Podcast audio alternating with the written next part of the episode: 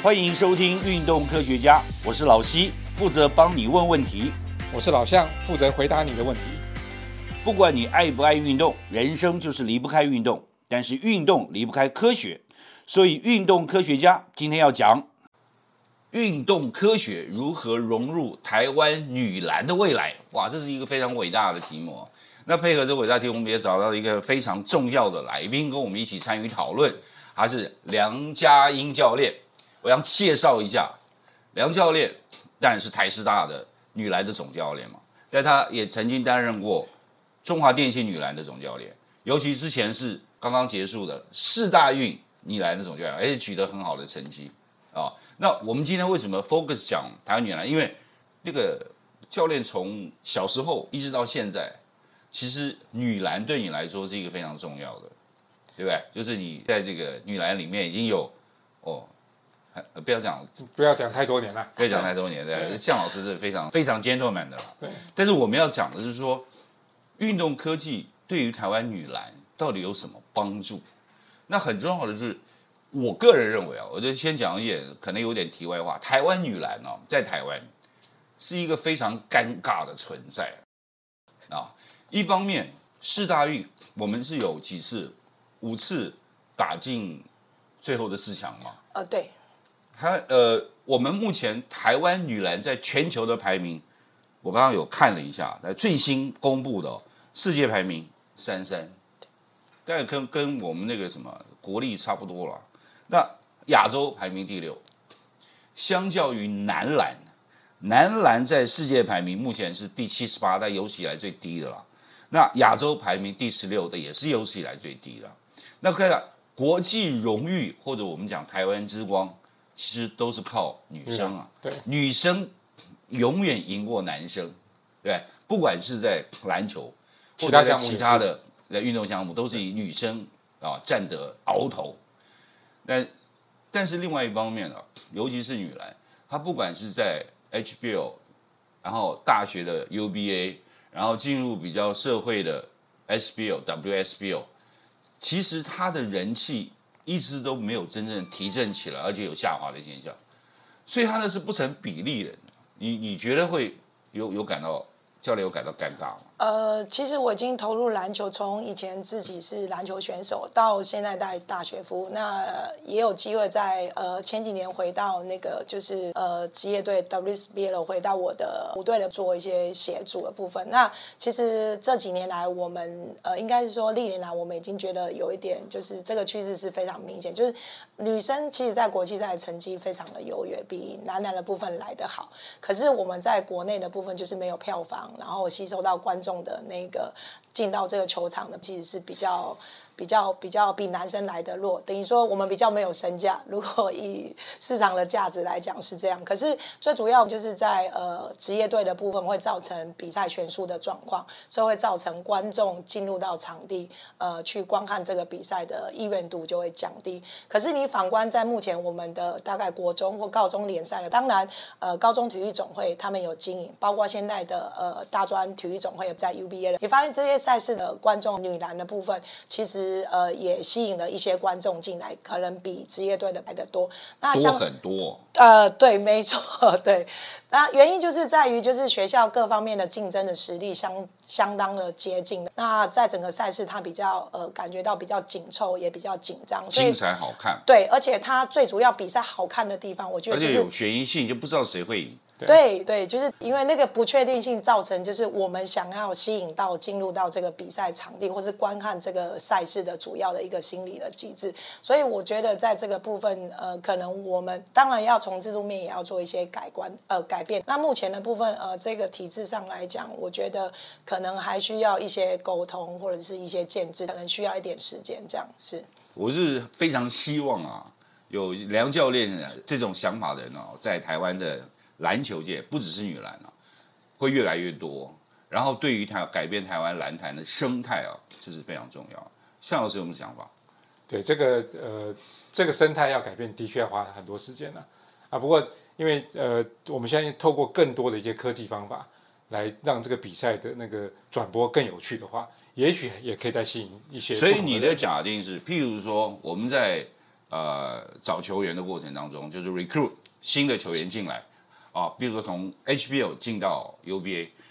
那有一些球队可能比较弱势，所以他不可能像强势球队一样可以网罗在 HBL 表现最好的球员，但是透过这种运动科学的训练协助，对他有可能在大学的四年里面，从 HBL 不是知名的球员，然后到了 UBA 变成知名的球员，然后开展了他未来职业球员的未来，有可能吗？呃，有可能，因为呃，我觉得从我自己本身是球员到教练执教，到我现在在大学，其实我们也是呃，就是学科学出身。然后我也一直很希望，就是说，在自己身份这样转变的部分，在以前我们是算是比较不幸福的选手部分，因为我觉得现在的选手非常幸福，因为很多的呃穿戴式的科技跟有一些科学的训练化的概念跟一些仪器进来，其实帮助了我们很多选手在这个训练上，呃，避免走了很多的冤枉路的一个，比如说体能的消耗，包括他在一些呃训练上的一些知识的运用的，还有一些战术的运用的部分的一些分析，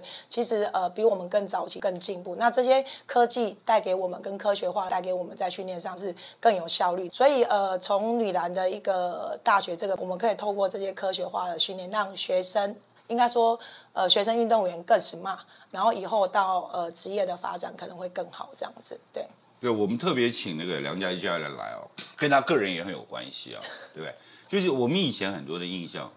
不只是印象啊，就根据实际的了解啊，就很多学生运动员，他其实对于课业的要求不是很高的，可以很轻松的过的。他所所有的主力都放在训练上面，然后寻求运动的成绩上面。那梁家教练不一样，他是念到博士，然后在大学教书，然后带那么重要的这种球队，然后你还有这个运动心理学的那种专长，哦，那你你在这这方面的话，就是你有没有感觉到，就是现在跟以前是不是有点不一样？就是这些这些呃学生运动员，然后将来变成职业运动员，他们为了未来的发展做了一些规划或打算，就是而且你要去了解教练教的很多战术运用或者平常训练的运用的这些运动科学科技，你也有一定的知识才能够理解啊，对不对？理解力才会比较高、啊。OK，好，谢谢老西的 这个发问的部分。那其实我只能讲，就是从篮球的训练上，教练不管任何种训练一样，就是有关于教练的这个训练，它通常早期应该都是一种复制性的训练，或是口笔。我以前仿照我的教练怎么训练我的方式，或者有是师徒相传嘛？对，有一点类似像这样个本。然后透过我们经年年月的经验的累积之后，我们才知道说找到自己属于自己的训练方法或训练的 style，或是我的呃。包括我带球员的一些风格，包括我的教练哲学的，都会透过这些经年累月部分做一些修正。那呃，刚刚有提到是说我们在训练上的这一些选手的这个养成，那我觉得呃，可能最主要有关于学校的跟未来到职业队，其实牵涉到更大的体制，是我们这些体制的改，就是这些改变都是跟着呃大方向的体制在改变。比如说早期我们女篮是庄园式的经营，所以我们是一条庄园式的经营，就是庄一园式对，就是一条龙上去，就是我从国小对、国中、高中到大学，甚至是到对那。呃，变成选手在同一个环境的，他训练上是养成的这样子的一个习惯。那你说要他做变动，好像也比较难，好像一日为师，终身为父的一个感觉。所以选手在整个的训练的方法的多元性的上没那么的多，然后变成呃教练可能要透过一些额外的收入，呃，应该说吸收一些额外的薪资的部分，可能才会有一些改变。那这个部分其实，在女篮的观念，其实应该要去打破它。可是现在可能呃目前体制上的部分比较，可是近几年因为改成选秀，我发现这些体制慢慢在改变，可是可能还是有限。那原则上还是在体制上。那刚才老师有提到说，我们呃在大学的部分，学生运动员的学业跟呃技术的训练上，要怎么样去兼顾了？呃，你说的没错，就是目前我们来讲，大部分都是体制生的部分，他早期都是从运动体育体育班的方式进来。那我猜测，目前大概他们有百分之六十，甚至是百分之七十的是用在他的专项训练上，百分之三十的部分是用在他的呃学业上的部分。可对，没错。可是我一直觉得是说，呃，当我踏进到大学，在教授这些。呃，学生我都称他为学生运动员，代表他有两个身份，一个就是学生的身份，一个是运动员的身份。哦，那当然以前我自己也是职业选手，所以我知道那个过程占了很多的一个时间。可是如果我想要想要求得呃更多的知识或者学位的追求，我们可能要自己额外再花更多的时间，比如说休闲的时间或者睡眠的时间来弥补这些东西。可是呃，时代在改变。呃，选手的或者是小朋友的观念，可能不像我们以前可以吃苦耐劳了。他们希望就是轻松简单，然后可以达到目的的。那如果从这个观念来讲，在训练上，我们可能要朝这个方向。可是我们又希望他能达到竞技的效果来做。那在国立台湾师范大学，呃，虽然呃学生都在运动精英学习，可是我也不希望他们呃全部有大概花大概百分之七十以上的在专项训练上。那其实在我这几年执教。上来，我大概呃非赛季的，我们大概也会有占百分之五十或是六十的时间在专项训练。可是呃在赛季因为正常上课，我们几乎六的部分是在学业上，四的部分是在专项。就非赛季的时候，对，我们会是这样的去分配，甚至有时候是七比三的一个。呃，几率，因为我觉得选手他长期在一个环境制式化的训练，从大脑的运作来讲，它不是一件好事情。他没有办法去活络思考更多的事情，反而他多元接触各式各样的环境跟各式各样的人事物，对他大脑的思考跟活络上其实是有帮忙。那你通常有时候会发现，当你这样子一阵子，一个月、两个月，选手回来训练的动机，跟他在整个训练上的一个思路上，反而是比较活。要的那那个部分是我们希望看到选手这个部分在训练上效果是比较大的，对，大概会是这样子。所以现在有很多综合大学、综合型的大学，对的球队的成绩反而比较好，对，因为那些学生可能他不是只有一直花在训练上，他还会去注重可是他也更累啊，他同时就是因为他的课业要求是跟一般生一样的，那他要花更多的时间。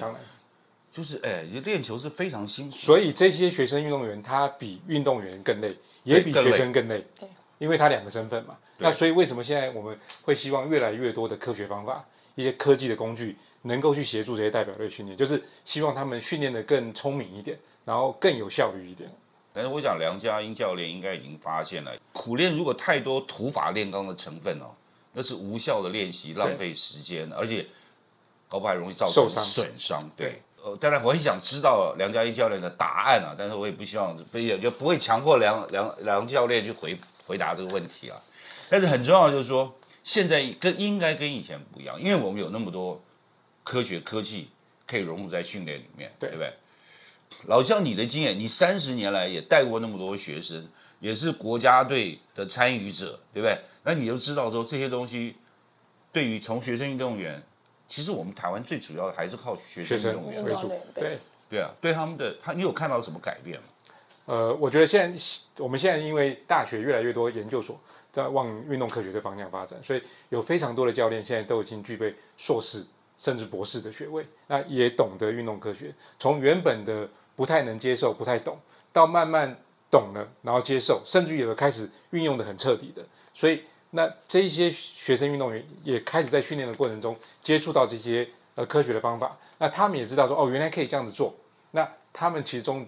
就从小时候就埋下这个这一个呃种子，所以等到他们以后成绩出来的时候当教练，哎，他们又会再埋下去，所以这是一个良性循环啦。那那我觉得我们先要想办法让这些科学的方法。科技的工具是真正帮到运动员，让他们有感，那这样子他们未来就会用，那这样良性循环下去之后，未来我们的训练方法就会更有效率可是科技的运用啊，其实都跟设备有关嘛。对。那除了教练的认知以外，学校的支持很重要，因为要去购买这些器材设备啊。对。那这方面梁教练有什么压力或困扰没有？呃，我觉得我在这个学校还蛮幸福的，就是幸好有是向子元老师，就是老向的协助了，那我们在训练上就比较科学化。那在这个部分，他帮我们找了很多的资源，然后呃，愿意帮我们投入到我们的训练上，给我们一些帮忙。那我其实我觉得蛮幸福的这件事情，对，嘿。你第一次感觉那种科技对训练带来的好处是什么？呃，我觉得就是说我可以精准的去，因为呃我在执教已经蛮多经验，其实有时候眼睛一瞄，大概知道我们的训练强度或战术的大概呃所以以前教练的眼睛眼睛看对对一眼一览无遗，而且很有教练的经验，对对，OK。验可是从呃，我们大部分都是从外显的行为去推估他到底发生什么事情，没有办法实际他发知道他发生。比如说，呃，以 Esper 就是很厉害的选手来讲，他可能好像很积极、很认真，可是他其实不然，他可能是一种呃表现演的。表面呃表面的一个一个一个一个表现而已，可是实际上可能训练的强度没有那么多。那其实就是说，呃，在这两年期间的部分，我们透过那个局部系统的一个介入的部分，我可以实际测量到选手在呃比训练的时候他自己跑动的距离，然后他的身体的负荷的情况，然后加减速度的情况，还有垂直掉的部分。那这些东西就是告诉我我的体能消耗到底有多少。我我另外再转换到体能处方的时候，或者在知识训练、基本动作训练，甚至战术的跑动的，我都要知道有很精准的知道，就是说我的能量消耗，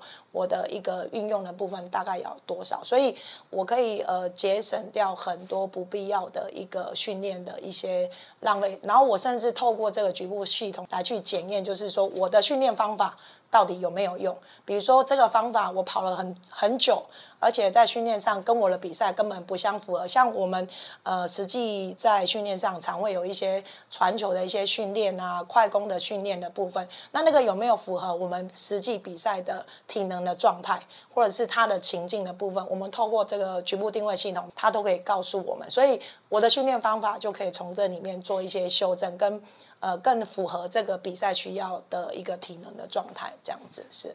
其实我很想问老向哦，对你到底有没有看过女篮比赛啊？有啊，最近有看吗？四大运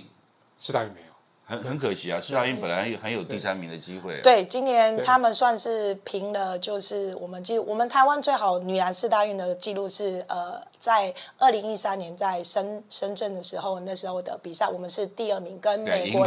对，跟美国的部分争冠亚军。再就是二零一七年，我们四大运在台北，我们主场是拿到第三名。那目前最好的成绩就是在四大运的部分是在这两。从四大运排名来讲的话，我们你看五次进前四强，等于是世界前四名哎，这是非常了不起的成就啊。但是另外一方面哦，就是我刚刚想问老乡说，你有没有看女篮哦？这个很重要，因为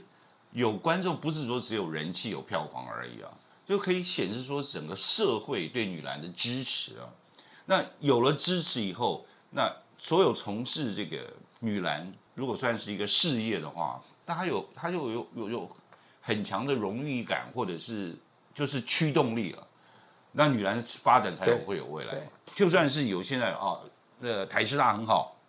提供了很好的这个协助，提供很好的资源，然后协助女篮的训练。但如果说真的出去出去比赛的时候，就算是都拿冠军回来，但都没有人看，其实很可惜的一件事情啊。你看，我们最近在庆祝那个国泰女篮，国泰女篮的连霸三十年嘛，对不对？其实那个时候我在连霸十几年的时候，我就已经说不不用再连霸下去，这一点意义都没有。当你去看比赛，永远看到一一个球队一定是冠军，那其他比赛只能争第二名。那目前更惨，现在 WSBO 只剩下四队。那在大学有 HBO 那么多学生上来以后，他其实没有舞台了。就是就算 WSBO 是最重要的舞台，那只有四队，那这四队原来的都已经都已经编满了嘛，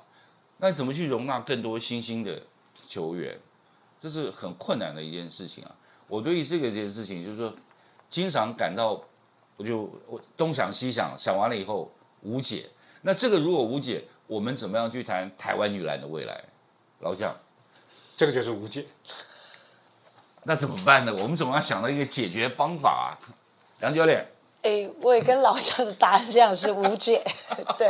哎不过我是觉得对这种生态是可以慢慢改变。那对呃，以往的确呃，这个女篮选手的未来出路可能不是见得不见得那那那么多嘛。那呃，球队也不多，那加上大家的训练方法，可能造成蛮多的呃一些受伤啦、或者这些选手的生命都会有限。那假如我们能够把整个训练的体制弄得更健康，更多的科学方法去融入，然后会有更多学校愿意去投入这样子的资源，那也许的球队就会变多。那我们今天谢谢